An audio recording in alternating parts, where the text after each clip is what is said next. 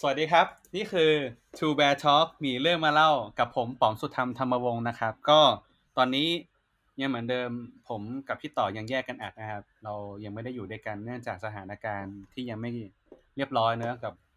โรคระบาดโควิดนะครับ ก็ผมยังรับหน้าที่ในการถ่ายทอดเรื่องราวกับฝั่งดีไซน์เนอะอาจจะเป็นเรื่องเกี่ยวกับ UX เรื่องดีไซน์เรื่อง Product Development เนอะส่วนพี่ต่อก็จะเป็นเรื่องของ Data นะครับ วันนี้ก็ เป็นอีกหนึ่งเรื่องเหมือนกันที่เกี่ยวกับเรื่องดีไซน์ แล้วก็วันนี้เราก็มีแขกรับเชิญ ที่เราผมก็เคยไปแวะเวียนในบ้านเขามาแล้วเหมือนกันนะครับ น่าจะรู้จักกันกับเว็บไซต์แล้วก็เพจ Facebook ที่ชื่อว่า Design New นะครับ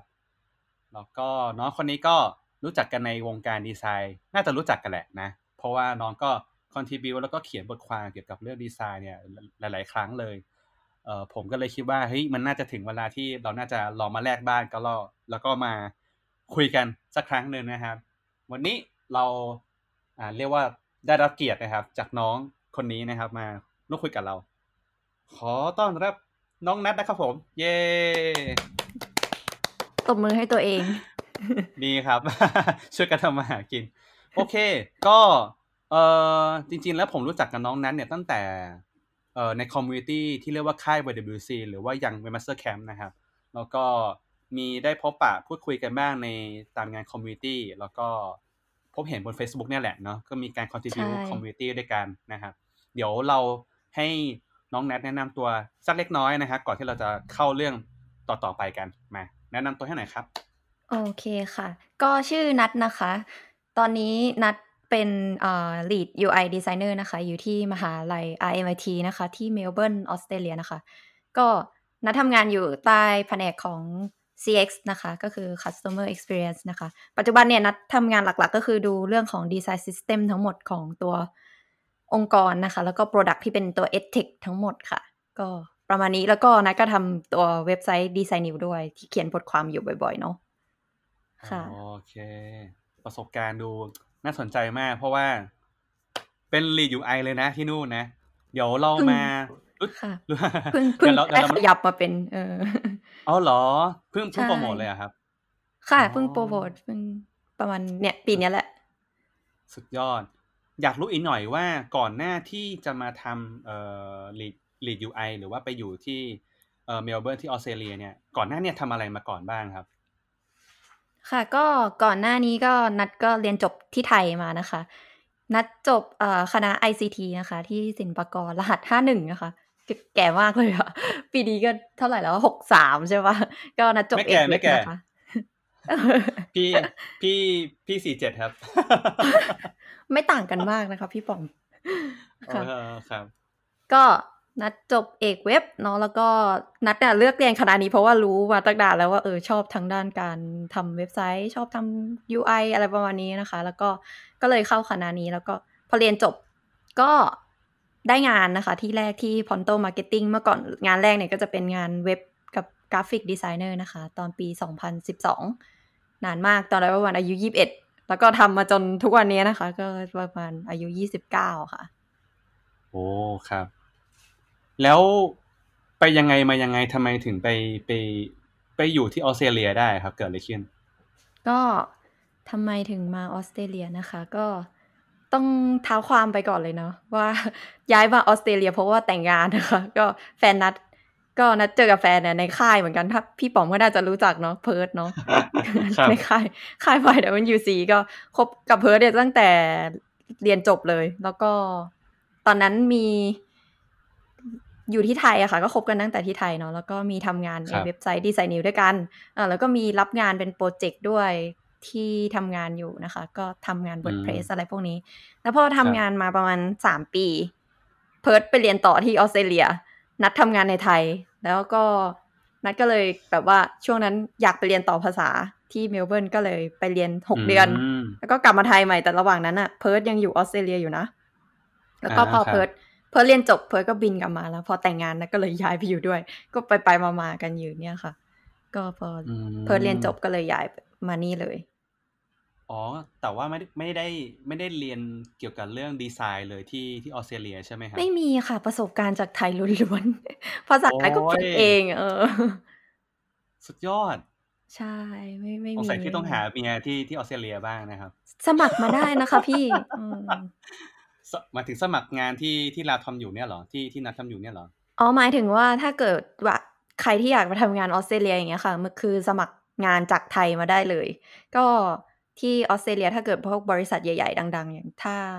ที่ดัง ๆ ก็จะมี Atlassian พี่รู้จักหรือเปล่าที่ทำจีราอ่าๆค่ะอ่าอ่าอ่าแล้วคก็รับครับมีมันก็มี Google ด้วยมี Facebook Zendex แล้วก็รู้จักแอป Canva หรือเปล่า Canva ที่ทำกราฟิกอ่าดัง ๆ อืมอ่าแล้วก็อ่าอ่า Envato รู้จักไหมคะ ที่ทำ Team Forest อ่าอ๋อเหรอที่นั่นเออหมดเลยเหรอ ใช่ใช่ Envato นี่อยู่เมลเบิร์นเลย แล้วก็แต่ถ้าพวก Atlassian นี่ก็คืออยู่ซิดนีย์อย่างพวกบริษัทใหญ่ๆ อย่างเงี้ยค่ะ เขาจะรับแบบเอ่อพนักงานต่างชาติด้วย แล้วเขาก็จะให้วีซ่า ถ้าเกิดใครเก่งจริงอยากทำด้าน Dev Data Design อะไรพวกเนี้ยก็สมัครจากไทยมาได้ค่ะ ก็สัมภาษณ์ออนไลน์อยู่แล้ว อืมอ๋อ งั้นนอกเรื่องนิดนึงดิอยากรู้ว่าตอนสมัครเนี่ยสมัครยากไหม หรือว่า ใช้เวลานานขนาดไหน เตรียมตัวยังไงบ้าง อะไรเงี้ย อยากรู้โอ้จัง โหเรื่องเรื่องสมัครงานนี่อาจจะยากนิดนึงเพราะว่านัดรู้จักกับพี่พิชใช่ไหมคะพี่พิชเดี๋ยวเล่าให้ฟังว่าที่นัดได้งานที่ออสเตรเลียเนี่ยก็ว่าพี่พิชเป็นคนแบบว่า แนะนำให้นะคะ พี่พิชนี่เป็น Product Designer อยู่ที่บริษัทเทลสตรานะคะ ก็คล้ายๆกับ AIS ในประเทศไทย เป็นบริษัทมือถืออม เออ ครับ แล้วก็ทีเนี้ยพี่พิช พี่พิชเขาก็แนะนำบอกว่าที่ออสเตรเลียมันสัมภาษณ์ยากเหมือนกันมันต้องสัมภาษณ์แบบอย่างงานพี่พิชที่ได้มาก็สัมภาษณ์เจ็ดรอบอย่างเงี้ยค่ะ โอ้ครับ อืมก็ถ้าอยากจะทำงานที่ออสเตรเลียก็ต้องอดทนนิดนึงเวลาสัมภาษณ์ออนไลน์มันจะมีหลายด่านอย่างเงี้ยค่ะอืมอ๋ก็อยากแต่ว่านิดนึงแต่ว่าตอนนั้นคือนัดอยู่ที่ไทย แต่ว่าสมัครที่ออสเตรเลียก่อนใช่ไหมพอได้แล้วค่อยเปล่าย้ายไปปะเปล่าค่ะ ตอนที่นัดได้งานที่มหาลัยนี่คือ นัดย้ายมาออสเตรเลียแล้ว ตอนนั้นนัดบินอ๋อมาช่วง ช่วงเดือนธันวาคมค่ะพี่ แล้วเสร็จแล้ว เอ่อ พอมาถึงเนี่ยมันจะเข้าคริสต์มาสพอดี แล้วก็พอเดือนธันวาเนี่ย ทุกคนจะหยุดทำงานกันแล้ว เพราะว่ามันจะคริสต์มาสกับปีใหม่ใช่ไหมคะเราก็ลองอ๋อยื่นครับซูเม่จำได้ว่ายื่นไปเยอะมากพี่ แล้วว่าไม่ได้งานเลย แล้วเสร็จแล้วนัดก็ลองใช้เอ่อ recruit recruiter อะค่ะ บริษัทจัดหางานอะเออนัดฝากครับ เรซูเม่ไปกับเขา แล้วเขาก็ไปยื่นที่มหาลัยให้ แล้วก็เลยได้งานเดือนมกราอ๋อ โอ้อืม ก็ไม่นานเนาะ ใช่ โชคดีมาก แล้วมันใกล้บ้านมากเลยพี่ห่างจากบ้านห้าอ๋อนาทีแบบ โอ้อ๋อสบายดีจังใช่คำว่าห้าใช่นาทีคือคือแบบเดินได้เลยใช่ไหม เดินห้านาทีค่ะ เจ๋งมาก แล้วแล้วตอนแล้วเมื่อกี้ที่บอกว่าใช้ recruiter ก็คือมีค่าใช้จ่ายป่ะครับ หรือว่า ไม่มีค่ะพี่คือเหมือนว่า recruiter เนี่ยเขาจะได้ดีลเอ่อจากได้บริษัท ใช่ได้ดีลจากบริษัทเขาก็จะช่วยเราเต็มที่ เขาจะช่วยเราด้วยนะ เรื่องดูเรซูเม่เรื่องดู portfolio เราถามเขาได้หมดเลยว่าเอ้ยเนี่ย candidate คนอื่นนะมีแบบตัวอย่าง resume portfolio อะไรอย่างนี้ให้เราดูไหมอ๋อเราขอเราขอจริงดูเราขอเลียนแบบได้ไหมเราอยากได้งานอะไรเงี้ยเราเพิ่งย้ายมาเราไม่มีประสบการณ์นัดคุยกับเขาแบบให้เขาสอนเนี้ยเขาก็ยินดีสอนเรามาก อืมเออดีมากเลยอะน่าน่าน่าสนใจใครได้ฟังอยู่น่าจะ น่าจะมีกำลังใจในการสมัครใช่งานอีกครั้งหนึ่งที่ต่างใช่ประค่ะเทศพี่เนอะเออใช่ แล้วก็ เราต้องขยันถามนิดนึงอะค่ะ เพราะว่าบางที recruiter เขาก็แบบดีลกับงานหลายคนหลายบริษัทอะเนาะแล้วก็ขยันส่งอืมเมลไปถามเขาขอคำแนะนำเขา แล้วก็ถ้าเกิดว่าเรามีคนที่เคยทำงานทางด้านนี้ในประเทศนั้นๆอยู่แล้วก็ลองปรึกษาคนอื่นดูให้เขาช่วยดูเรซูเม่ช่วยดู portfolio อย่างเงี้ยค่ะ มันจะช่วยให้เราหางานได้ง่ายขึ้น เพราะว่าแต่ละเอ่อแต่ละประเทศแต่ละบริษัทมันมันมีสิ่งที่ไม่เหมือนกันอยู่ค่ะ เวลาเราจะยื่นสมัครงานประมาณเนี้ย อืม อืมครับ แล้วอย่างแล้วของนัดก็คือสัมภาษณ์งาน เอ่อกี่รอบครับแบบหลายอืหลายรอบไหมมสามรอบค่ะ ของนัดมีแค่สามรอบมีโทรศัพท์ แล้วก็เข้าไปสัมภาษณ์ที่บริษัทสองรอบ อืม ค่ะ ยากไหมมันยากกว่าตอนที่เราอืมเคยสมัครงานที่ไทยไหมยากกว่าไหม ตอนสมัครงานที่ไทยรู้สึกว่า ตอน ตอนช่วงนู้นมันไม่ค่อยมีคนทำ UI UX มากอะค่ะพี่ ก่อนที่จะย้ายมาออสเตรเลีย มันก็เลยอืรู้ม สึกคว่า รับ ไม่ค่อยยากมาก เพราะว่าที่ไทยก็ไม่ได้สัมภาษณ์หลายรอบเนาะ ก็ประมาณรอบ สเอองรอบเป็นอปกติ อืม ใช่ใช่แต่พอใช่มาพอมาออสเตรเลียเราก็รู้สึกตื่นเต้นนิดนึงเพราะอย่างที่นัดบอกอะ นัดไม่เคยเรียนจบเมืองนอก นัดไม่เคยทำงานเมืองนอกมาก่อน มัน นั่นดิ ที่แรกอะพี่ มันก็ตื่นเต้นอะเนอะเออ เจ๋งมากเลยอะคือแบบ รู้สึกรู้สึกว่าโหมันโหดมากอะนะ เพราะว่าใช่นัดบอกว่านั้นนะเออ แล้วนักก็ใช้แค่เออเรียนภาษาที่นู่นประมาณหใช่กเดือนใช่ไหมที่ที่ถ้าจำไม่ผิดใช่ใช่ไหมใช่ค่ะใช่ แล้วก็ใช้ภาษาอังกฤษอันนั้นน่ะในในการในการสัมภาษณ์งานเลยอย่างนั้นก็ใช่ได้นะใช่เรียกว่าอย่างนั้นก็ได้เลยใช่ไหมใช่โอ้แล้วก็นัดไม่เคยเรียนเมืองนอกนะทุกอย่างนะเรียนโรงเรียนไทยมาหมดทุกอย่างฝึกเอง ก็ค่อยๆหัดเอาเออค่ะ โอเค ได้ครับ พี่จะลองเออถ้ามีจริโองกาสนะครับจริงๆ ถ้าให้นัดเล่าให้ฟังก็คือนัดคิดว่าคนไทยจริง ๆ เก่งเก่งมากนะเออก็เหลือแค่อืมสื่อสารแล้วก็หัดอีกนิดหน่อยเวลาสัมภาษณ์งานนะว่าน่าจะได้งานเออไม่ยากมากครับ โอเค ทีนี้เนี่ยตอนตอนตอนที่นัดยังอยู่ที่ไทยเนี่ยนัดก็เป็น เป็น UI designer ใช่ไหมเป็น web designer อะไรประมาณนี้เนาะอยู่แล้ว ใช่ค่ะทำ web designer ทำ UI ทำแต่เว็บเลยของนัดนี่จะแบบถนัดทางด้านเว็บเขียนโค้ดทำ front end อะไรพวกเนี้ยค่ะอืมอ่าแล้วทีนี้พอพอเรามาสมัครงานทำที่ออสเตรเลียเนี่ย ก็เป็น UI designer เหมือนกันถูกไหมใช่ค่ะตำแหน่งแรกที่นัดสมัคร UI อ่าดีไซเนอร์แล้วแล้วแล้วมันมีความแตกต่างยังไงบ้างไหมครับ ระหว่าง การทำงานที่นู่นกับที่นี่อะไรเงี้ยมันมีมันมีอะไรที่มันแตกต่างหรือเกิดอะไรขึ้นบ้างเขาเจอช็อกอะไรไหมอะไรเงี้ยอ๋อมีค่ะ ต่างกันเยอะเหมือนกันเรื่องของ culture เนาะก็เนื่องด้วยจากว่าที่ที่นัดมาทำงานนะคะ มันจะเป็นองค์กรการศึกษาเนาะเป็น edtech แล้วก็เป็น เอ่อมหาลัยที่ครึ่งหนึ่งเป็นของรัฐบาลอีกครึ่งหนึ่งเป็นของเอกชนใช่ไหมครัคะบและถ้าเราครับ พูดถึงคำว่ารัฐบาลเราก็จะเข้าใจเนอะว่า ระบบการทำงานเนี่ยมันจะต้องมีระบบผู้บริหารหลายหลายชั้นเอ่ออ่าอ่ามีอ่ามีไฮรัคีเยอะๆ แล้วก็ทำงานช้าเนาะก็จากที่อ่าอยู่ที่ไทยเคยทำงานกับบริษัทที่เป็นแบบ เออคล้ายๆกับเทคคอมพานีสตาร์ทอัพอะไรพวกนี้มาใช่ไหมคะ มันก็จะครับทำงานไวกว่า น่าจะเทียบที่ไทยไม่ได้เลยเพราะว่าที่นี่จะช้ากว่ามากเนาะอืมแล้อืวมก็อืมถ้าถามเรื่อง culture ใช่ไหมคะ ก็ถ้าเป็นพวก western culture ค่ะ เขาจะชอบทำงานแบบที่มีเอกสารเยอะๆ document ทุกอย่าง ทุกอย่างจะต้องจับต้องได้มีหลักฐานอ้างอิง แล้วก็จะเป็นสังคมที่ทุกคนจะต้องออกความเห็นร่วมกันนะคะ ถ้าเราจะเป็นคนที่ไม่ค่อยพูด ไม่ค่อยออกความเห็นนะจะอยู่ไม่ค่อยได้ เพราะว่าอืมมันเหมือนกับ culture มันบีบให้เราจะต้องเป็นคนพูดเสนอความคิดเห็น เพราะไม่อย่างนั้นเราจะเหมือนกับว่าอ่าเขาเรียกว่าอะไรหายไปเลยอะค่ะ ไม่มีใครสนใจเราอะเออออ เราต้องเป็นคนแบบเออขยันพูดขยันออกความเห็นต้องนำเสนอความคิดเห็น แล้วก็เวลาเราพูดอะไรไปถึงมันจะผิดทุกคนก็จะไม่ค่อยจัดเราอะค่ะ ก็คือเขาจะโอเพนมาก อืมอ่านี่ฮะคือข้อดี ค่ะ แล้วก็เออถ้าเกิดทำงานที่ไทยเหรอ ถ้านัดถามว่าเรื่อง product development ในไทยเนี่ย นัดนัดว่าคนไทยเก่งมากนะทำงานไวมากแล้วก็เนียบด้วย เออ แต่ว่าข้อเสียของคนไทยก็คือไม่ค่อยเป็น team player เท่าไหร่ของที่ออสเขาจะแบบเน้นเรื่องของ team player มากกว่า อืม ประมาณนี้ค่ะ แล้ว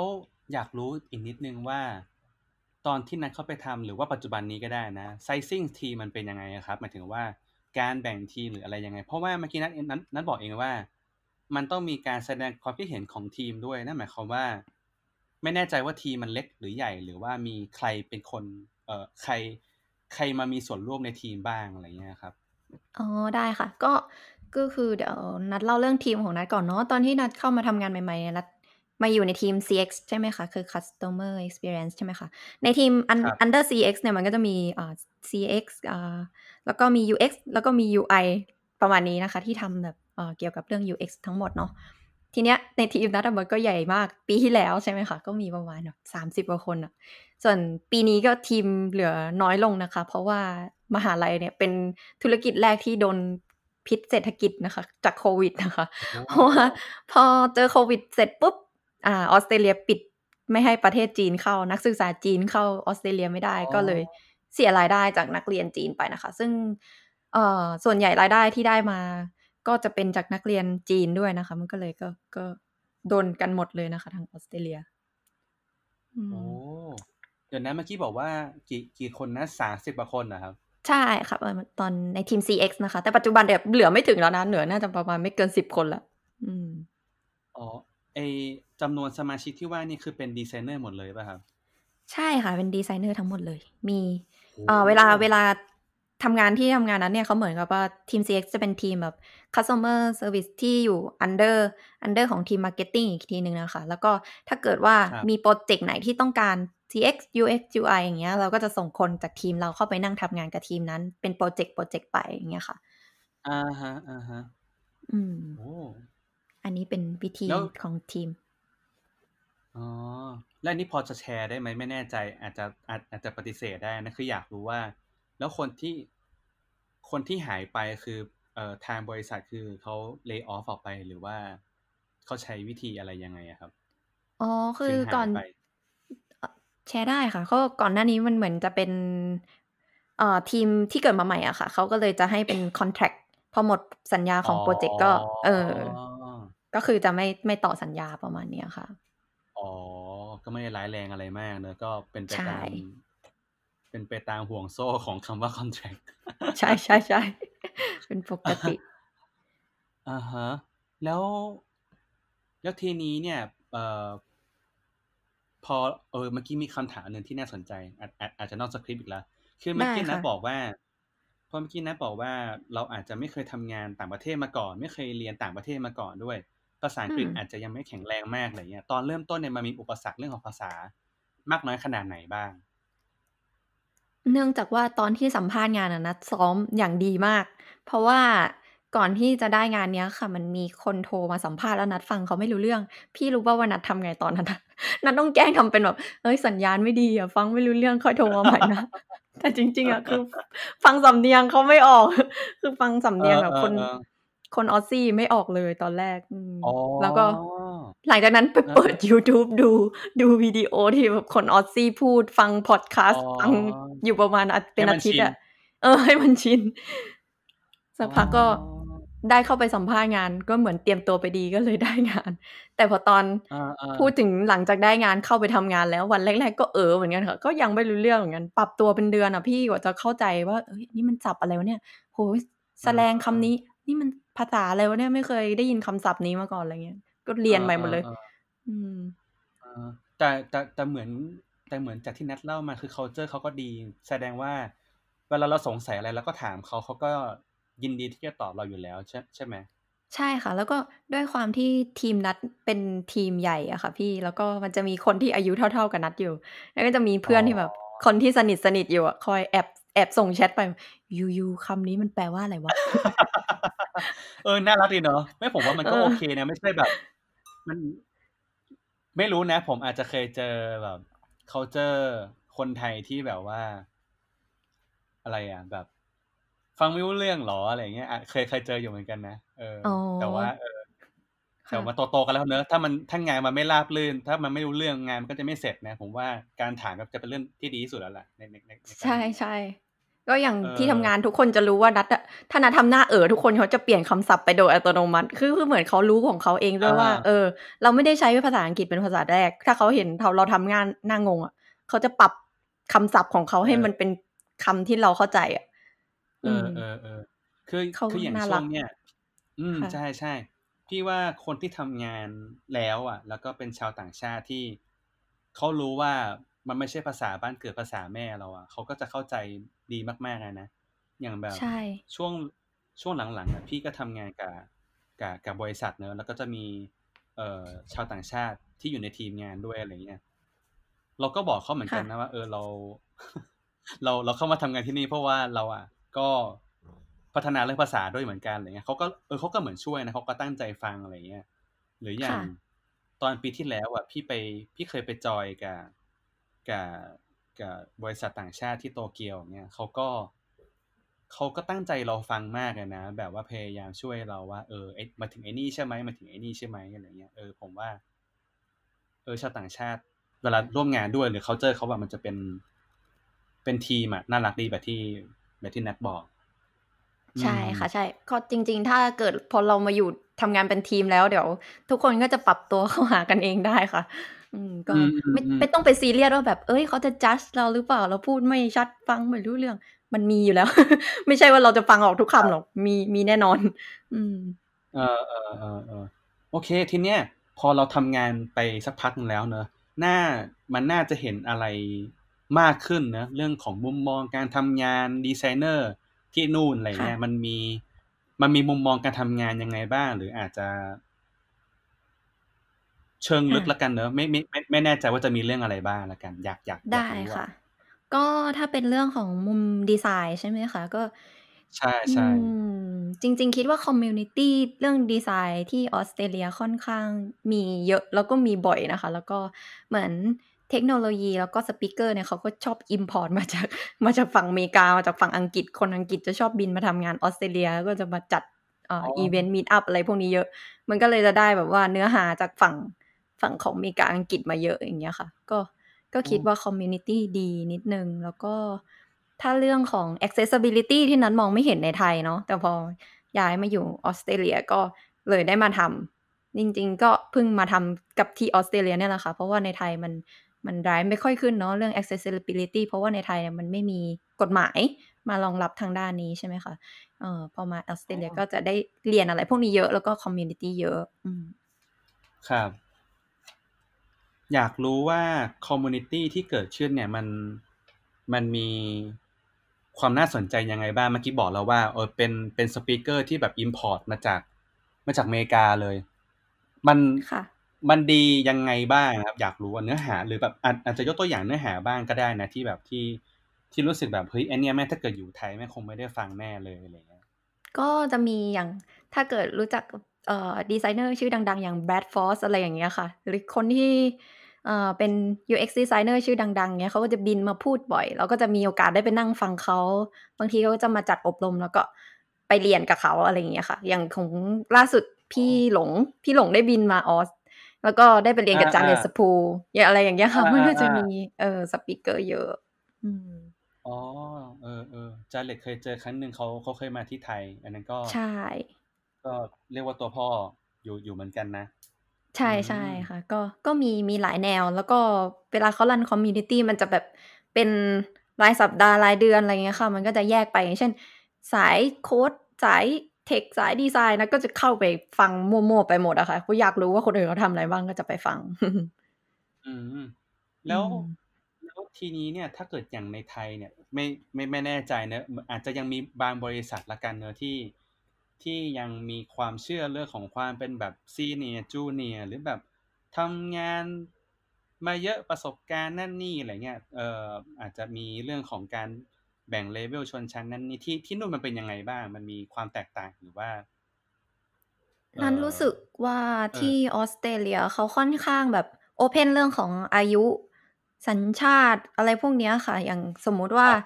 สมมุตินัดเป็นผู้หญิงอย่างเงี้ย วันหนึ่งก็จะต้องแต่งงานแล้วก็มีลูกใช่ไหมคะ เราอาจจะต้องลาออกครับไปเลี้ยงลูกแล้วก็กลับมาทำงานใหม่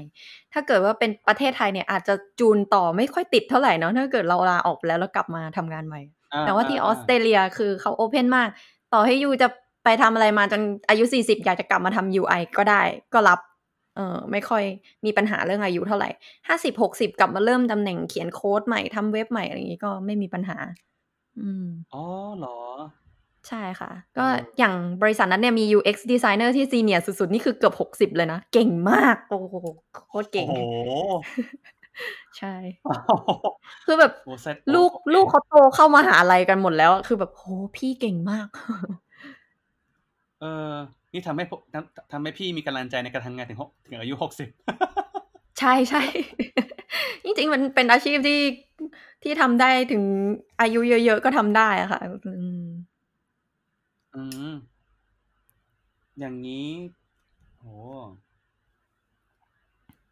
เดี๋ยวนะกำลังกำลังนึกคำถามต่อเลย แล้ว ค่ะ เอออืมแต่ว่าเมื่อพอกี้นั่งนึกถึงมีที่ไทย อืมเออ ครับให้นัดถามกลับดีกว่าเนี่ยพอนัดนั่งนึกถึงที่ไทย นัดจะไม่ค่อยเห็นคนอายุเยอะๆเข้ามาทำสาย UI UX เท่าไหร่เนาะอืม เออเออเออเออ อันนี้เป็นพี่ข้อแตกต่าง ใช่ใช่เพราะว่าไอ้คืออันเนี้ยพี่ว่าไม่แน่ใจเหมือนกันว่าว่าเออประเทศมันมีส่วนเกี่ยวข้องไหมเนอะคืออย่างไทยเนี่ย มันจะมีคำว่ารีทายเนอะหรือว่าอายุหกสิบจะต้องจบงานเอ๊ะจะต้องแบบออกจากงานไปพักนั่นนี่อะไรอย่างเงี้ยพี่ก็ไม่แน่ใจเหมือนกันที่ที่ที่นู่นนะมองยังไง คืออย่างพี่นะเอาจริงๆแล้วแบบโดยส่วนตัวพี่พี่ก็มองว่าทำไมบริษัทต้องมาจำกัดที่อายุหกสิบแล้ว แล้วไม่ได้ทำงานหรอ หรือว่ามันมันมันถูกปูมาจากเอ่องานราชการหรือเปล่าที่ว่ามันมีคำว่ารีทายหรือว่า early retire ก่อนอายุหกสิบอะไรประมาณนี้เนี่ยเออซึ่ง ไม่รู้ว่าที่ที่ออสเตรเลียมีอะไรแบบประมาณนี้หรือเปล่าอืมอันนี้อันนี้นะก็ไม่แน่ใจเนาะเพราะว่าไม่ค่อยรู้จักคนอายุเยอะ แล้วก็เพิ่งมาอยู่ได้ปีกว่าๆเดี๋ยวนั้นรู้แล้วเดี๋ยวมาเล่าให้ฟังแล้วกันเนาะ เออเออเออซึ่งนัทก็เห็นแล้วเนอะว่ามีคนอายุหกแบบเกือบหกสิบนั่งทำงานเป็นดีไซน์อยู่ที่ที่ที่บริษัท มีมีห้าสิบกว่าใช่ค่ะ เก่งมาก ถ้าถ้าให้เล่าเรื่องของพี่เขา อืม ก็พี่เขาเอ่อทำมาแต่รีเสิร์ชอย่างเดียวเลยทำอยู่ในแบบพวกเอ่อโรงพยาบาลอะไรพวกเนี้ยค่ะ ที่เป็น health tech เออเก่งมาก เออเออเออเออโหจริงคือกำลังคือกำลังมองอย่างนี้อยู่ว่า ถ้าเขาอายุ อายุห้าสิบกับหกสิบเนี่ย ถ้ามันถอยไปอะถอยหลังไปเรื่องเทคโนโลยีอะถ้าถ้าถ้าเราเคยไป take course หรือว่าไปคลาสหรือไปอะไรก็แล้วแต่เนี่ย เขาจะเล่าประวัติศาสตร์ว่าทำไมถึงมีคำว่า UX ทำไมต้องทำ UX แล้วก็ถอยหลังไป อ๋อ สมัยนั้นมันมี iPhone ออกมา สมัยนี้มันมีไอ้นั่นออกมา มี Windows มีอะไรหูแสดงว่าเขาต้องจับต้องเทคโนโลยีเนี่ย ตั้งแต่อดีตจนถึงปัจจุบันได้แบบ ครบเครื่องมากเลยนะ ใช่ค่ะ พี่เขาชอบเล่าเรื่อง iPhone ให้ฟังค่ะว่าทำไมเมื่อก่อนมันถึงออกมาเป็น iPhone อ่าเป็นมือถือที่สามารถ text ได้ทั้งๆที่เมื่อก่อนมันเป็นแค่โทรศัพท์ที่โทรหากันได้อย่างเดียว อะไรแบบเนี้ย เออ เออ มันเหมือนแบบเราเราเราได้อยู่กับพ่อกับแม่เนอะใช่ สนุกดีค่ะ ถ้าได้ทำงานกับคนอายุหลากหลาย อืม อืม ทีนี้เนี่ย เออ อยากรู้เหมือนกันว่าแล้วมันมีปัญหาอะไรไหมอย่างอย่างขึ้นมาถึงว่าปัจจุบันนี้เนี่ยมันมีตอนนี้เนี่ยมันมีปัญหาเรื่องโควิดอยู่อะไรเงี้ยเลยไม่แน่ใจว่า เออที่ที่บริษัทหรือว่าที่ทำงานตอนนี้เนี่ยมันมีผลกระทบอะไรบ้างเกี่ยวกับเรื่องนี้ครับ อืม อืม ก็อย่างค่ะเออเมื่อกี้บอกแล้วเนอะว่ามีนักเรียนจีนที่ที่ไม่ได้เข้ามาไม่ไม่สามารถเข้ามาได้ แล้วก็มีทีมงานส่วนหนึ่งเนี่ย เอ่อ ออกไปแล้ว เหลือแค่ประมาณสิบคนอะไรประมาณนี้เนอะนอกเหนือจากนั้นมีอะไรไหมครับ อืม นอกเหนือจากนี้ก็คือ คิดว่าองค์กรการศึกษาเนี่ยมันเป็นเหมือนกับธุรกิจหลักอะค่ะของออสเตรเลียเนาะถ้าเกิดว่าพอปิดประเทศของโควิดแล้วเนี่ย มันก็โดนกันหมดเลยมหาลัยในออสเตรเลีย ซึ่งนั้นอ่านข่าวมาล่าสุดก็คือเสี่ยงแบบดมละลายได้บางมหาลัย อืม ก็เลยคิดว่าโดนโดนเยอะเหมือนกัน แล้วก็มันจะทำให้ transform การสอนนะคะ จากปกติที่เราจะต้องเปิดคลาสใช่ไหมให้คนเข้ามาเรียนเงี้ย งานก็จะมาหนักฟังเทคเพื่อต้องสเกลระบบให้อะไรเงี้ยค่ะ ก็ก็งานหนักเหมือนกันแสดงว่าตอนนี้ก็คือมีการเรียนออนไลน์แหละ ใช่ค่ะ ทุกอย่างเปลี่ยนเป็นออนไลน์ทั้งหมดเลย ส่งกันบ้านอะไรพวกนี้ อืม เออเออเออแต่ก่อนพี่ก็เคยใช้อะไรนะ Google Classroom บ้างเหมือนกันนะ แต่ว่าไม่รู้ว่า ไม่รู้ว่าที่อื่นๆเป็นยังไงบ้างเหมือนกัน อยากรู้ เออที่นี้ เราเราเรากระโดดมาเรื่องไม่ซีเรียสดีกว่า อยากรู้แล้วว่าอ่านัทน่าจะทำงานที่นี่มาปีสองปีปะปีเกือบปีกว่าค่ะ ปีนิดปีกว่าๆนะเออใช่เนี่ยอยากอยากรู้แล้วว่าตั้งแต่เราทำงานที่นี่มาเนี่ยมีมีอะไรที่น่าสนใจบ้าง อาจจะเป็นเคสซาดี้ของการทำงานที่ที่เราพบเจออะไรเงี้ยที่ที่พอจะแชร์ได้มีเล่าให้ฟังได้ไหมครับ ได้ค่ะ ก็หน้าที่หลักของนัดที่เข้ามาทำงานที่นี่เนาะก็คือ ดู design system นะคะของทั้งมหาลัย ก็ด้วยปัญหาที่พบเจอในปัจจุบันของที่ก่อนที่นัดจะเข้ามาทำเนี่ยก็คือ มหาลัยของนัดอะเวลาจะมี project อะไรสักอย่างเนี่ยเขาก็จะเอาเงินไปทุ่มจ้างเอาซอสเข้ามาจ้างเอเจนซี่เข้ามาทำใช่ไหมคะในทีเนี้ยก็คือแต่ละทีมอะของในมหาลัยอย่างเงี้ยค่ะเขาจะดูแล project ที่แตกต่างกันออกไป อย่างเช่น อ่าทีมนี้ดูแลเรื่องของ map อ่า แอปพลิเคชันอะไรประมาณนี้อ่าทีมนี้ดูระบบเรียนออนไลน์ ทีมนี้ดูแบบพวกอ่าระบบที่เป็นห้องสมุดอะไรแบบนี้ค่ะ คือทุกอย่างมันแยกกันไปหมด แล้วก็เวลาเขาทำ dev อะไรขึ้นมา มันก็คนละที่กันไปหมด หน้าตาก็คนละอย่างกันไปหมด อืม เว็บไซต์ก็หน้าตาหนึ่งอันนู้นหน้าตาหนึ่งแล้วตอนนี้ในเว็บในเว็บไซต์ของนัดเองอะแค่แค่หมวดหมู่ของเว็บไซต์อะคนละหมวดหมู่ก็คือคนละทีมทำแล้วทุกคนก็ต่างคนต่างทำในไซโลของตัวเอง เอองานแล้วมันก็ไม่แล้วครับ งานที่เข้ามาก็เลยต้องมาทำ design system ใช่อ่าเพราะว่ามันไม่ consistency กันเลย ขนาดอยู่ในมหาลัยเดียวกันอะไรอย่างนี้ใช่ไหมใช่ ใช่ค่ะว่าจะถามอยู่พอดีว่า ว่าทำไมต้องทำ design system หรือว่ามันมหาลัยมันเกิดอะไรขึ้นเหมือนกันก็เลยอยากรู้เหมือนกัน แล้วแล้วแล้วแล้วยังไงต่อครับเกิดอะไรขึ้น อ่าก็มันจะ ทีเนี้ยพอมันหน้าตามันไม่เหมือนกัน ภาพลักษณ์ที่มันสื่อสารออกไป branding ทุก อย่าง มันก็ไม่เหมือนกันค่ะพี่ แล้วก็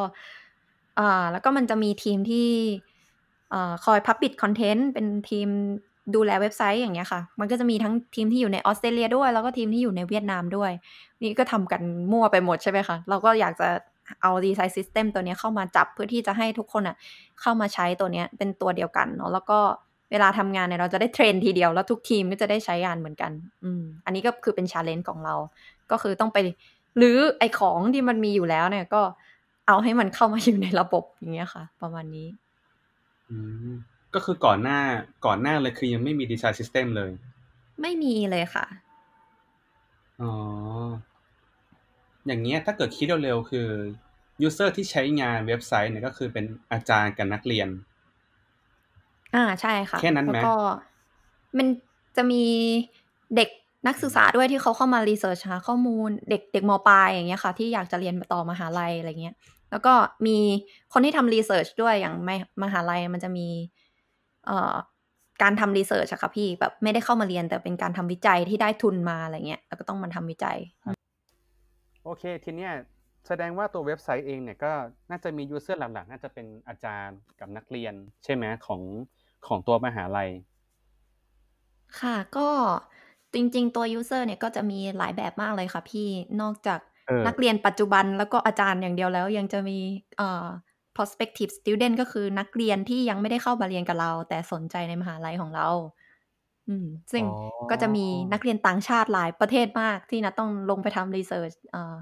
ก็เราจะต้องทำยังไงให้เราเข้าใจ insight ของคนต่างประเทศที่เขาจะเลือกมาเรียนที่ออสเตรเลียอย่างเงี้ยค่ะ อืม แล้วก็อ๋ออีกกลุ่มก็คือนักเรียนประเภทแบบ research ค่ะ เพราะว่าเวลาเราเรียนมหาลัยเนี่ยมันจะมีแบบการเข้ามาทำ research ที่ได้ทุนจากเอ่อทาง Public มาอะไรอย่างเงี้ยค่ะ แล้วเขาก็อยากหาคนนักวิจัยมาทำ research ในมหาลัยอะไรประมาณเนี้ย อืม ก็จะคนละกลุ่มกับนักเรียน ซึ่งเขาจะมี insight pain point อะไรที่ไม่เหมือนกับนักเรียนอืมอ๋อทีเนี้ยน่าสนใจตรงที่ว่า user ดูน่าจะหลากหลายอยู่เหมือนกัน แล้วก็ จากที่พี่เข้าใจคือการทำรีเสิร์ชเนี่ยมันไม่มันก็ไม่ง่ายนะในการที่จะต้องแบบไปเก็บอินไซต์จาก user ที่อยู่ไกลๆอีกหรือว่า หรือว่าไม่ได้คุยต่อหน้านะคือคือพี่จะเป็นคนที่ชอบสัมภาษณ์ทำเอ่อ user interview แบบคุยต่อหน้ามากกว่าอะไรเงี้ยค่ะแต่ว่าเคสของนัดเองเนี่ยมันมันทำอะไรบ้างครับ อาจอาจจะมีเรื่องรีเสิร์ชด้วยอาจจะมีเรื่องของการทำงานดีไซน์ด้วยเนี่ย มันมีอะไรบ้างที่เกิดขึ้นบ้างครับ คือปกติเรื่องที่ลงไปทำรีเสิร์ชกับนักเรียนอย่างเงี้ยค่ะ อย่างในออสเตรเลียเขาจะมีกฎหมายนะคะพี่ว่า ถ้าเราจะลงไปทำ research กับเด็กที่อายุต่ำกว่า 18 อะไรเงี้ย มันจะต้องมีใบรับรองอะไรเงี้ย แล้วก็ต้องโอ้ทำ consent form ให้แบบละเอียดอะ อืม เขาจะมีกฎหมายของเขาอยู่ เพราะฉะนั้นคนที่ทำ research กับเด็กที่อายุต่ำกว่า 18 ก็จะมีเฉพาะคนเลยในทีม CX ของนัทก็จะส่งคนนี้ไปทำแล้วเราก็ค่อยไปใช้ insight ของเขามา อ่ากับงานของนัทอีกทีอะไรประมาณเนี้ยค่ะ ต้องแบ่งคนไปทำอืม อ๋อ เอ๊ะเดี๋ยวหยุนะดแสดงค่ะ ว่า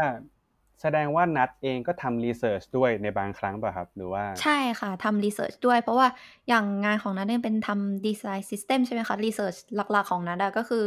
จะลงไปทำว่า ไอ้ตัว existing เอ่อดีไซน์ของเราอะมันมีปัญหาอะไร เออ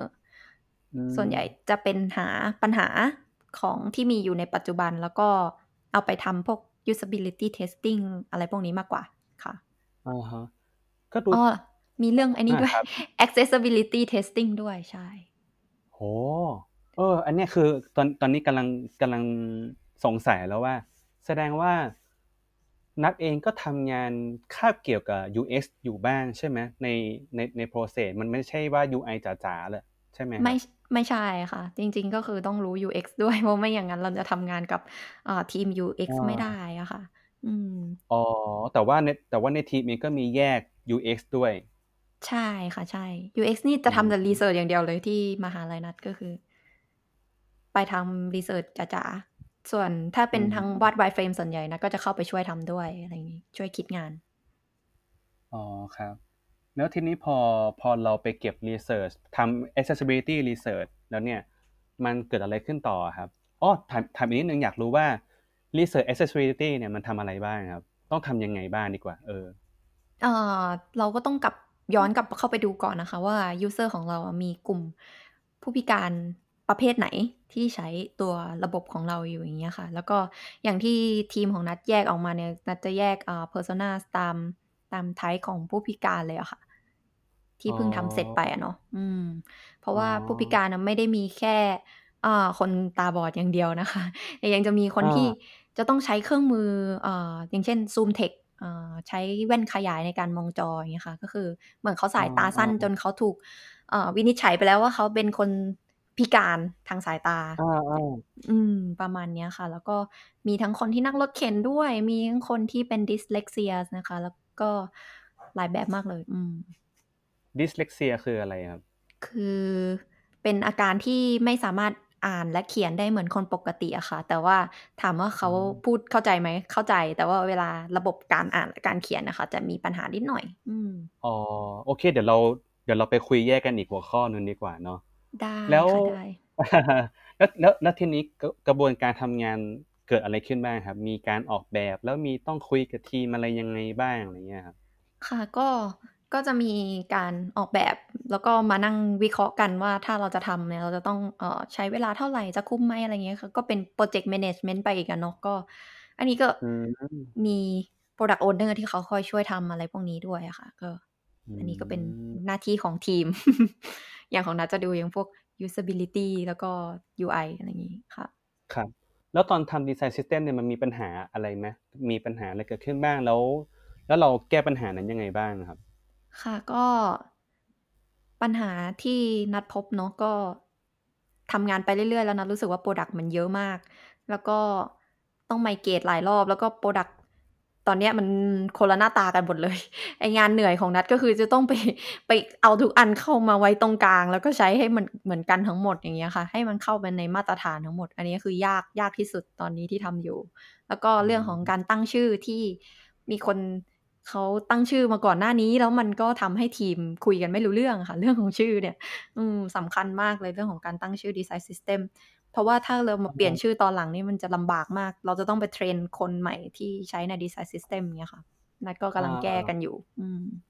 คือพวกตั้งชื่อเอ่อ element ตั้งชื่อ component อะไรพวกนี้ใช่ไหมใช่ค่ะ แล้วก็ด้วยความที่ไอ้ระบบ design system นัทมันเริ่มมีคนใช้เยอะนะคะพี่มันมีทั้งฝั่งเวียดนามด้วยฝั่งออสเตรเลียด้วย ถ้าเราตั้งชื่อไม่ดีไปแล้วอะทุกคนเขาเรียกกันไปหมดแล้วแล้วเราไปเปลี่ยนอีกมันก็จะต้อง train กันใหม่หมดอะเนาะเออกลายเป็นเดดกลายเป็นหนี้ไปเนอะใช่ต้องมาเคลียร์หนี้เออใช่ใช่ลำบากอันเนี้ยเพราะฉะนั้นจะทำอะไรจึงตั้งชื่อที่ต้องคิดคิดดีๆมากๆอืมแต่ประสบการณ์สอนมาแล้ว ค่ะเออแต่มันก็คงต้องเปลี่ยนได้แล้วเนอะแต่ว่าแค่ แค่ต้องรับ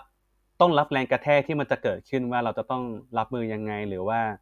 ทำยังไงให้มันเคลียร์เนาะเออเป็นเรื่องยากเหมือนกัน ขนาดคนไทยกันเอง ภาษาไทยกันเองยังยังเหนื่อยเลยว่าภาษาภาษาหลากหลากหลายอีกนะต้องต้องสื่อสารกันหนักกว่าเดิมอีกใช่ค่ะใช่ ทีเนี้ยพอเราทำตัว design system อันนี้เป็นเคส design system เนี่ยน่ามันน่าจะได้เรียนอะไรบางอย่าง แล้ว lesson learned อะไรบางอย่าง พอจะแชร์ได้ไหมครับว่าเอ้ยเราเราได้อะไรจากการทำโปรเจกต์นี้บ้างได้ค่ะ ก็สิ่งที่ได้จากการทำ design system ก็คือต้อง เป็นคนใจเย็นนะคะ เพราะว่าเราจะต้องทำทุกอย่างให้มันเข้าอยู่ในระบบระเบียบแบบแผน ถ้าเกิดว่าเป็นคนใจร้อนแล้วอยากจะรีบรีบทำอะไรให้แบบให้เสร็จอะไรเงี้ยค่ะ มันไม่ได้อือย่างเมื่อก่อนนะเป็นคนใจร้อนมากเวลานะทำรีเสิร์ชอะไรมาแล้วแบบเห็นผลแล้วว่ามันไม่ดีอะฉันจะต้องทำเลยสิอันเนี้ย ทุกคนต้องให้ฉันทำรู้สึกว่าเราพอยิ่งเราโตขึ้นเรารู้สึกว่าเฮ้ยมันไม่ได้ว่ะ มันไม่ใช่แบบว่ามันจะง่ายเหมือนกับแบบ เสกมาอะไรขนาดนั้น แล้วยิ่งเป็นระบบที่องค์กรใหญ่อย่างเงี้ยค่ะ เวลาเราจะทำอะไรก็ต้องผ่านคนหลายแผนกหลายขั้นตอนใช่ไหมคะ แล้วก็เรื่องขององค์กรนั้นเป็นองค์กรที่ต้องเอกสารนิดนึงเนาะอืม เราก็เลยต้องค่อยๆเสนอไปทีละนิดทีละนิดแล้วก็ค่อย ๆทำไป อืมเออในในในความยุ่งยากก็ยังมีข้อดีของมันอยู่เนาะทำให้เรา ต้องเขาเรียกว่าอะไรอะ ไม่รีบไม่ร้อนเนาะก็ใจเย็นมากขึ้น ใช่ค่ะ ตอนนี้รู้สึกเหมือนเล่นเกม เหมือนผ่านด่าน ค่อยๆทำไปอะเลเวลหนึ่งจบแล้วจ้า ไปเลเวลสองนะจ้าเออเออพี่พี่ก็เพิ่งมาเขาเรียกอะไรอะ มี mindset ใหม่คือคือเราคือเราพยายามจะสร้าง mindset ใหม่ๆแหละแต่ว่าไม่รู้ว่าถูกหรือเปล่า แต่ก็คิดเหมือนนัดเลยนะ คือทุกวันนี้เราเราพยายามทำงานเป็นเหมือนเกม คือทำเควสนี้จบ อ่าทำ quest นี้ไม่ผ่านไม่ผ่านเพราะอะไรมันมันมันต้องมี checklist แหละมันมันต้องมีบอกแหละว่าต้องทำยังไงให้มันผ่านด่านนี้เนี่ยนะเนาะใช่ค่ะ ก็ค่อยๆเรียนไปทีละนิด ครับ มีมีอะไรอยากจะเสริมเกี่ยวกับเรื่อง design system ไหมครับเอ่อก็ตอนที่นัทกลับไทยไปปีนี้นะคะ ได้ไปอบรมมาที่เอ่อมหาเอ้ยไม่ใช่มหาลัยเอ่อที่หลายบริษัทมากเลย แล้วก็มีคนถามนัทว่า มันวัดผลได้จริงไหมหลังจากทำ design system นะคะเอก็อน่าสนใจมีคนถามมา แล้วก็ถ้าให้นัทเล่าก็คือมันวัดผลได้จริง ๆ นะคะ แล้วก็ข้อที่หนึ่งก็คือทีมทำงานไวขึ้น คือ sprint งานไวไวขึ้นแบบเห็นได้ชัดมาก อืม แล้วก็ข้อที่สองก็คือหลายแผนกเริ่ม sync อะค่ะ เริ่ม sync กับเรา แล้วก็เริ่มเลิกการทำงานแบบเป็นไซโลอะคือเขาเริ่มไม่ทำงานในในกลุ่มของเขาเองแล้ว เวลาเขามีอะไรเขาจะเสนอมาที่เราแล้ว เราก็รู้สึกว่ามัน เริ่มทำงานกันแบบองค์กรมากขึ้น เออ เราเข้าใจเขามากขึ้น เขาเขาเข้าใจเรามากขึ้นว่าทำไมมันออกมาเป็นแบบนี้อะไรเงี้ยค่ะ ดีจังเลยอะ ค่ะ เอองั้นไม่แน่นะงานนี้อาจจะเป็นเป็นสิ่งที่ทำให้นัดพลูฟไปเป็น lead UI ก็ได้นะ เออ พี่ว่า เออเออเอออ๋อ มันทำให้ซิงกัน เออ ใช่ เมื่อกี้ก็เลยถามว่า แล้วอย่างเงี้ยเอเรื่องวัดผลเนี่ยมันเป็นเรื่องที่เราต้องตั้งตั้งวิธีการวัดผลไว้ตั้งแต่ก่อนเริ่มทำดีไซน์ซิสเต็มอะครับหรือว่าเพิ่งมาพบเจอตอนหลังว่าเฮ้ยมันมันเห็นได้ชัดในภายหลังอะไรเงี้ยคือมันถูกตั้งไว้ก่อนนะใช่ค่ะจะถูกตั้งไว้ก่อนแต่เนี่ยเป็นเจ้านายนัดเป็นคนทำนัดไม่ค่อยได้ลงไปดูรายละเอียดพวกนี้เท่าไหร่ แต่ว่านัดเข้าไปดูได้แต่สแตทพวกที่เป็นแบบเอ่อ quantitative data อะไรเงี้ยค่ะ อืมอ๋อเพราะว่าจากที่พี่ พอจะจับจับฝั่ง product owner มาบ้างอย่างเงี้ยเขาจะเหมือนกับพยายามตั้งเมทริกวางเอาไว้ล่วงหน้าว่า เอ้ยเออเราอาจจะมี ROI ประมาณนี้นะทำแล้วจะต้องลดให้ได้เท่านี้นะ จากไม่รู้ของนั้นอาจจะเป็นแบบจากหลักชั่วโมงเป็นหลักนาทีอะไรเงี้ยเนอะใช่ไหมอืมใช่ค่ะใช่ ลดลดได้เยอะเหมือนกันแต่จำไม่ได้แล้วไม่ได้เข้าไปดูค่ะเออน่าสนใจมากเลยไม่แน่นะอนาคตเราอาจจะมานั่งคุยกันเรื่องนี้ system กันอีกรอบหนึ่ง ได้ค่ะ ตอนนี้นัดยังวุ่นวายอยู่เลยยังวุ่นวายกับการเอาทุกอย่างเข้ามาอยู่ตรงกลาง ยังไม่เสร็จหรอก เยอะ อ๋อ ก็คือ design system ยังทำ ยังทำกันเรื่อย ๆ จนถึงตอนนี้อยู่ ใช่ค่ะ อ๋อ โอเค ทีนี้อยากรู้อีกเคสหนึ่งเมื่อกี้ เมื่อกี้ที่เราทิ้งไว้หินไว้นิดนึงคือเรื่องของ accessibility อะครับ อยากรู้เหมือนกันว่ามัน มันเกิดอะไรขึ้น มันมีที่มาที่ไปยังไง แล้ว แล้วเราไปพบเจออะไรมาบ้างช่วยเล่าให้ฟังหน่อยได้ไหมครับ ได้ค่ะ ก็อย่างที่นัดบอกนะว่าที่ออสเตรเลียมันจะมีกฎหมายที่คุ้มครองผู้พิการอยู่ ถ้าเกิดว่าเราทำเว็บไซต์เอ่อหรือสื่อแอปพลิเคชันอะไรออกไป แล้วไม่ผ่านมาตรฐานของไอเอ่อ W3C อันนี้ค่ะ คนพิการเขาเข้าถึงเว็บไซต์เราไม่ได้ เขาอ่านไม่ได้ เขาจองตั๋วเครื่องบินไม่ได้สมมุตินะ หรือเขาเข้าไปเรียนของเราไม่ได้ เขาก็สามารถฟ้องอองค์กรได้อย่างเงี้ยค่ะแล้วก็โดนปรับด้วย อืมราะฉะนั้นเวลาเราทำงานเราก็ต้องคิดถึงตรงนี้ด้วย ก็มันก็จะมีทีมที่คอยเช็คให้เราด้วยอย่างเงี้ยค่ะ อืมเอออันนี้เพิ่งรู้เลยเนี่ย เออ แต่ในไทยมันยังไม่มีใช่ไหมน่านัดคิดว่าน่าจะยังไม่มีนะคะพี่ เดี๋ยวเดี๋ยวเดี๋ยวต้องลองทำกันบ้านเพิ่มดูนะใช่โอเคครับ แล้วทีนี้ เอ่อ accessibility กับตัว product ของมหาลัยเนี่ยมันไปเกี่ยวข้องกันยังไงได้บ้างไปเจอไปโดนอะไรกันมาบ้างครับ ก็เอ่อตอนที่นัดเข้ามาใหม่ๆเนี่ยนัดก็ยังไม่เข้าใจนะเอ้ยทำไมมันต้องมี accessibility วะทำเว็บมหาลัยเกี่ยวอะไรกับ accessibility เสร็จแล้วนัดก็ได้ไปคุยกับเอ่อทีม CX ของนัดเนี่ยเขาบอกว่า เอ้ยในมหาลัยเราอะมีแผนก ELS นะ ELS ก็คือระระบบเอ่อ Equitable Learning Service ก็คือเป็นระบบที่จะให้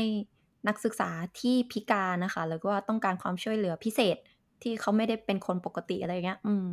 อย่างเช่นตัวตัวอย่างนะคะ อย่างเช่นนักศึกษาตาบอดที่นัดบอกอะที่ต้องใช้แว่นขยายดูกระดาษตลอด ถ้าเกิดเขาทำข้อสอบด้วยตัวหนังสือปกติอย่างเงี้ยเขาก็จะทำข้อสอบไปได้ถูกไหมคะ เพราะฉะนั้นจะต้องมีคนปริ้นข้อสอบให้เขาในแบบตัวซูมอะค่ะที่มันตัวหนังสือใหญ่ๆเต็มกระดาษอะ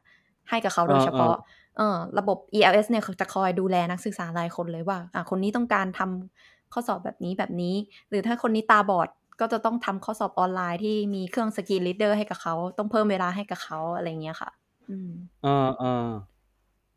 ก็ก็เลแล้ยวเป็นหน้าที่ของอืมเราที่จะต้องทำสื่อ อืมอ๋อแล้วแล้วเราไปพัฒนาอะไรยังไงบ้างคือแต่ก่อนมันไม่มีเหรอหรือว่า หรือว่าเราไปทำให้มันให้ทำให้ของเดิมมาดีขึ้นอะไรเงี้ยครับคือนัดเข้ามาเนี่ยก็คือมาพัฒนาของเดิมให้มันดีขึ้นนะคะ ของเดิมก็มีอยู่แล้ว แต่ว่าก็ยังไม่ค่อยดีมาก ใช้งานได้พิกลพิการบ้างอะไรเงี้ยก็อ๋อแล้วก็เราเข้ามาทำพอมันต้องมาทำดีไซน์ซิสเต็มใช่ไหมคะพี่แปลว่าเราต้องเอาของเดิมอะมาจับเป็นเป็นชิ้นชิ้นๆเป็นคอมโพเนนต์เนาะเป็นก้อนๆแล้วเวลาที่เราจับเป็นก้อนๆใหม่ เราก็ต้องมานั่งรื้อโค้ดเข้ามาดูเรื่อง accessibility ของแต่ละก้อนด้วยว่าไอ้ก้อนเนี้ยมันผ่านอ๋อ accessibility หรือเปล่าอะไรเงี้ยอืมอันเราก็เลยต้องเอาไปทำ research พวก usability ด้วยอ๋อเดี๋ยวนะ เดี๋ยวแปะแปะเรื่อง research ก่อน เมื่อกี้เมื่อกี้สะดุดคำหนึ่งว่าต้องโค้ดต้อง coding ด้วยเหรอ หรือว่ายังไงครับ ก็ถ้าเกิดว่านัดทำ HTML CSS นะนัดนัดจะลงไปโค้ดด้วยเพราะว่านัดนัดรู้สึกว่าบางที dev ทำงานมาแล้วเขาแบบบางคนเขาไม่มีพื้นเรื่อง accessibility มา อืมเราก็จะบอกเขาบอกว่าเฮ้ยเราลอง tab ๆแล้วไม่ได้จะลองเขียนโค้ดเป็นแบบนี้ได้ไหมอะไรเงี้ยลองดึงอันนี้มาก่อนอะไรเงี้ยอืมอ่าเออก็เรียกว่าได้อ่า reuse ความสามารถเดิมอยู่นะ ไม่ได้ใช่ไม่ได้มา UI เพียวๆเออเออใช่ดีเหมือนค่ะกันคือแต่ก่อนนะที่พี่เคยทำโปรเจกต์ a ม a นเจอร์แล้วพี่ยังต้องดีลงานกับคนที่เป็นฟอนต์เอนอะไรอย่างเงี้ยเออพี่ก็ยังพี่ก็ยังแบบเข้าไป inspect element นะ แล้วก็ลองแก้โค้ดประมาณหนึงแล้วบอกว่าเอาแบบนี้ได้ไหมอะไรอย่างเงี้ย ใช่ใช่ก็มีเป็นก็แบบมีนั้นบ้างอยู่เหมือนกันอืมแล้วเออเมื่อกี้เมื่อกี้เนอะเราเราแปะไว้ว่าเรื่อง research ในในในในส่วนงานที่เป็น accessibility เนี่ยมีอะไรที่น่าสนใจเกี่ยวกับเรื่องพวกนั้นไหมครับ ไปไปเทคเสือตัว user จริงค่ะๆเลยใช่ไหมใช่ค่ะ ก็ทีมที่ทำ research จะเป็นทีม UX นะคะ แล้วก็เอ่อจะบอกว่ายังไงดี คือนัดไม่ไม่ได้แบบไป เป็นส่วนหนึ่งของโปรเจกต์นี้แต่นัดจะชอบไปขอเขาบอกว่าขอเข้าไปฟังด้วยได้ไหมอยากรู้ เพราะว่าเราอืมทำ product อืมออนไลน์อะไรเงี้ยเออเราก็ก็เข้าไปนั่งฟังตอนเขาทำ research อะไรเงี้ยค่ะ ก็สนุกดีทำ interview ก็จะมี user ที่เป็นนักเรียนของเราอย่างเงี้ยค่ะ นักเรียนในมหาลัยเรา จะมีคนพิการหลายแบบมากเลย ก็มีตั้งแต่นักเรียนพิการทางสายตาอะไรพวกเนี้ยค่ะ อืมเออ แล้วก็เราได้ insight อะไรแปลกๆ มาเยอะมากอะที่ที่เป็น pain point ของนักเรียนนะคะอืมจากการใช้สื่อออนไลน์ด้วย แล้วก็จากการใช้ชีวิตประจำวันด้วย ก็มันทำให้เราเอมพัตตีเยอะขึ้นนะคะ เรื่องที่เขาเล่าเรื่องชีวิตประจำวันของเขาเนี่ยทำให้เราเข้าใจเขามากกว่าเดิม อืมเออพอไว้พอพอจะแชร์ได้ไหมครับ ที่ว่ามีอะไรค่ะที่น่าสนใจ เอาเอาเอาสักเรื่องหนึ่งก็ได้เปรอ่ายได้ๆไว้หน่อยสักเรื่องเอาเปรยๆไว้เรื่องหนึ่งใช่ไหมคะก็เอ่อเล่าเรื่องคน คนคนหนึ่งละกันในมหาลัยนัด คือปัจจุบันเนี่ยเขามาทำงานเป็นอยู่ในแผนกช่วยดูเรื่อง accessibility แล้วนะคะ เป็นคนพิการทางด้านสายตา อืม ก็ผู้ชายคนนี้ก็อายุเท่ากันนั้นนะคะ เรียนจบมหาลัยปอโทแล้วนะคะ ด้วยอ่าครับสายตาพิการนะคะ สายตาบอดนะคะ แต่จบปอโทโอ้ครับจบปอโทอืมไอทีด้วยนะคะปอตรีรู้สึกจะจบโอ้บริหาร อืม แล้วก็อ่าเรียนออนอ่าไลน์เขียนโค้ด SQL เขียน HTML CSS ทำเว็บเองด้วย WordPress ทำได้ทุกอย่างหมด เก่งมากอ๋อเอออมเก่งมากจริง เออ แล้วก็ใช้ screen reader ก็ อันนี้ก็เขาก็เล่าประสบการณ์ของเขาอย่างเงี้ยค่ะ แล้วเขาก็มีงานเสริมด้วยนะคะ ก็ทำงานที่รับ test เว็บไซต์อย่างเงี้ยค่ะ ให้กับแบรนด์ดัง ๆ ในออสเตรเลีย แล้วก็ในอเมริกาอย่างพวก Apple เอ่อแล้วก็เว็บไซต์โอ้ขายของพวกอีคอมเมิร์ซอะไรเงี้ยเขารับ test หมดเลยแอปก็รับ test อืมโคตรโหดเลย ใช่โหดมากเออก็เขาก็เล่าให้ฟังบอกว่าก็ เรื่องลำบากของเขานี่ไม่ค่อยมี เพราะถ้าเรื่องการใช้ชีวิตของคนตาบอดในออสเตรเลียมันมันค่อนข้างแบบไม่ไม่ค่อยลำบากอะค่ะ พี่ทุกอย่างมัน ระบบพื้นฐานการใช้ชีวิตเขาโอเคอยู่แล้ว แต่คิดว่าน่าจะเป็นอืมเรื่องของเอ่อการใช้ระบบออนไลน์อะไรอย่างนี้มากกว่า พวกเว็บไซต์ที่ไม่เขียนให้เขาแบบเข้าถึงได้เงี้ยค่ะเขาก็จะเล่ามาบอกว่า บางทีเขาต้องใช้ระยะเวลา ในการอยู่บนหน้าเว็บไซต์อะนานกว่าคนปกติอย่างเงี้ยค่ะอย่างปกติคนเราอืมอ่านเว็บไซต์ประมาณสองสามนาทีอะออกอ่านแอปสองสามนาทีออก คนตาบอดไม่ใช่นะคะเพราะว่าเราต้องใช้ตัวสกรีน r ร a เดอร์ใช่ไหมคะพี่ กว่าที่อืมเครื่องมันจะอ่านออกเสียงแต่ละแต่ละอย่างบนหน้าจอของเราออกมาหมดอะแล้วถ้าเกิดเขาแบบอืมกดไปแล้วแบบไอ้นี่อ่านไม่เจอสิ่งที่เขาต้องการอะเขาก็จะติดลูปอยู่ในนั้นนะคะ พี่มันก็เหมือนวนอยู่ใน loop แล้วก็ไม่ได้ของที่ต้องการ อ๋ออืม นี่ก็เป็นอ่าเพนพอยต์อ่าของเขา เขาก็จะทำ task ของเขาไม่สำเร็จ ถ้าเราเขียนโค้ดไม่ดี อืม ครับ อย่างนี้น่าน่าน่าจะมีเอ่อ learning learning กับเรื่อง accessibility เยอะอยู่เหมือนกัน มีมีอะไรอยากจะเล่าเพิ่มอีกไหมครับ เรื่องที่อยากจะเล่าเพิ่ม อืมเออรู้สึกว่าเอาเอาเรื่องง่าย ๆ ที่ทุกคนน่าจะทำได้ก่อนละกัน เรื่องง่าย ๆ ที่ทุกคน ทำได้ก็คือเวลาเขียนในเว็บไซต์อะค่ะ พวกปุ่มพวกอ่าคำบนลิงก์ anchor link อะไรเงี้ยค่ะ คือจะต้องครับเขียนเป็นคำที่เข้าใจง่ายแล้วก็มีความหมายอะค่ะ เพราะว่าเวลาอืม screen reader มันอ่านออกมาค่ะ มันจะข้ามพวก context อย่าง tag p อะไรเงี้ยไป เพราะว่ามันเป็น default ของตัวโปรแกรมอะค่ะ มันจะอ่านแค่ตัว heading เนาะแล้วก็ข้ามไปที่ปุ่ม แล้วก็ข้ามไปที่ลิงก์เลยเพ ราะฉะนั้นถ้าเราเขียนไอ้ heading ลิงก์ปุ่มไม่เข้าใจอย่างเงี้ยเขาก็จะเหมือนเอ๊ะเข้ามาที่นี่ทำไมมาหาทางออกไปก็ไม่ได้อะไรเงี้ย อืมอ๋อแล้วมีอันนี้ประสบการณ์อื่นๆอีกไหมที่ที่ได้ที่ได้จากงานนี้ครับ ประสบการณ์อื่น ๆ ที่ได้จากการทำ accessibility ใช่ไหมคะ ใช่ ก็ได้รู้เรื่องเทคโนโลยีเยอะขึ้นน่ะค่ะเพราะไม่คิดว่าแบบโอ้โฮ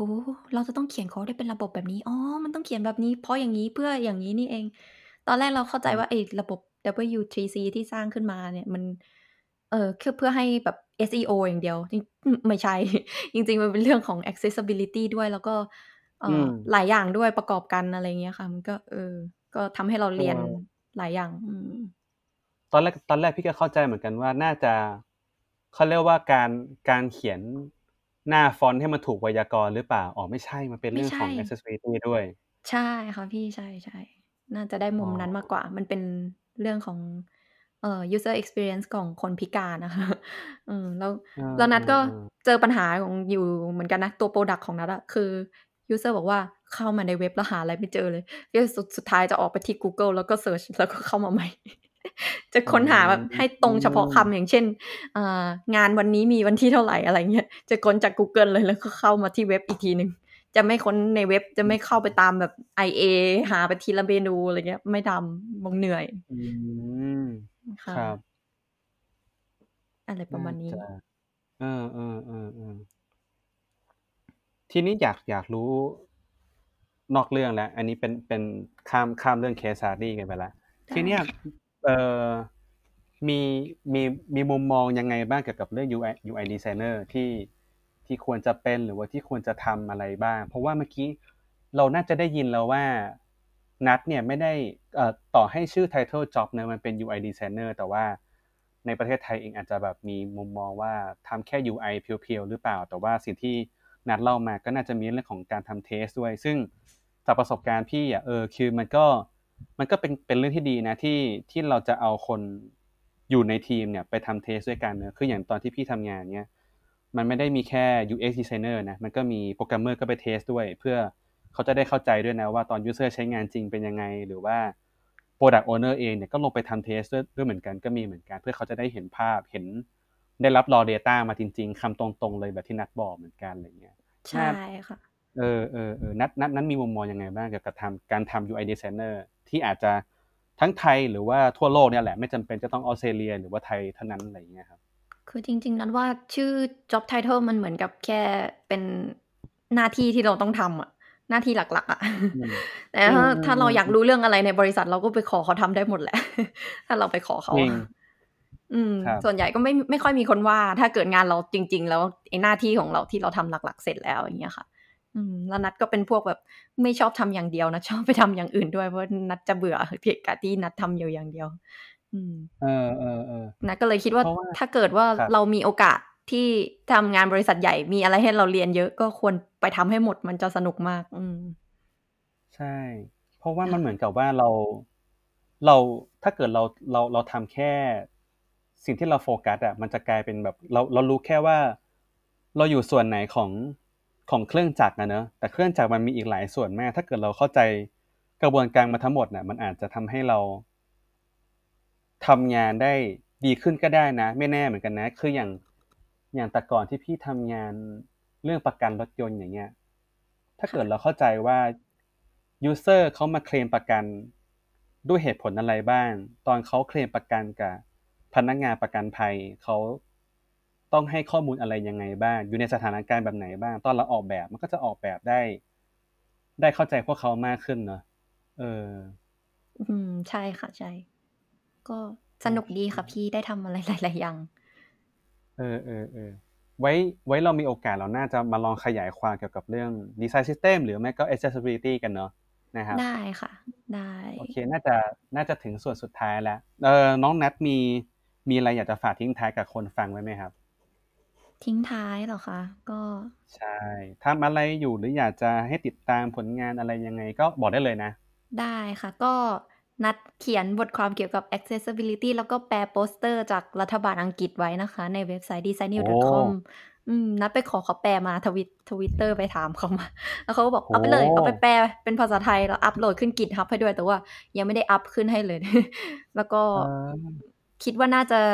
ช่วยให้คนที่เพิ่งเริ่มต้นอยากสนใจอยากทำเรื่อง accessibility คือนัดคิดว่ามันเป็นเรื่องที่ ใช้เวลาค่ะ มันมีมาตรฐานทั้งเรื่องสีเรื่องเขียนโค้ดเรื่อง usability อีก แต่คิดว่าถ้าค่อยๆทำทีละนิดอะไม่ต้องทำให้มันทุกอย่างเป็นมาตรฐานหมดก็ได้อะเนาะค่อยๆ เริ่มจาก UI ง่ายๆ เช็คสี contrast ว่าโอเคหรือยังอะไรเงี้ย ก็พอแล้ว แค่ทุกคนทำแค่ทีละนิดทีละนิดให้เว็บไซต์ของเราอย่างเงี้ยค่ะ คิดว่าน่าจะโอเคแล้วแหละ อืม อยากให้เมืองไทยเข้าใจเรื่องนี้มากขึ้น โอเค ก็ ขอบคุณมากครับ พี่ว่าเนื้อหาวันนี้เป็นเนื้อหาที่ดีมากๆอีก EP หนึ่งเลยนะโอ้ยขอบคุณค่ะก็หวังว่าจะได้สาระก็เอ่อสำหรับใครที่เพิ่งเข้ามาฟังเอ่อ EP นี้เป็นครั้งแรกนะครับก็อยากจะทิ้งท้ายไว้เหมือนเดิมคือ เรายังมีอีกหลาย EP ก่อนหน้านี้เนาะที่เราพูดถึงเรื่องทั้ง US แล้วก็ Data นะครับ หรือว่ารวมไปถึงการเอ่อทำงานใน Product Development แล้วก็ Culture นะครับ สามารถติดตามได้บนเอ่อ Spotify หรือว่าช่องทาง podcast อื่นๆนะครับลองพิมพ์คำว่ามีเรื่องมาเล่าเนอะซึ่งช่องทางหลักๆ เราก็ใช้ Spotify แหละเป็นหลักนะครับ แล้วก็ส่วนเอ่อ Facebook Page นะครับ สามารถติดตามได้พิมพ์คำว่ามีเรื่องมาเล่าเช่นเดียวกันนะครับ พิมพ์ภาษาไทยได้เลยนะ ก็สำหรับ EP นี้ก็ขอบคุณน้องนัทมาก ๆ นะครับ ค่ะก็ขอบคุณนะคะ ขอบคุณช่องของพี่ปอมด้วยค่ะ ก็ยินดีมาก ๆ เลย ใช่ แล้วก็อย่าลืมไปติดตามน้องนัทได้ที่เพจ แล้วก็เว็บไซต์ designnew.com นะครับ ค่ะ แล้วเจอกันนะคะรับสำหรับครับสำหรับวันนี้สวัสดีครับ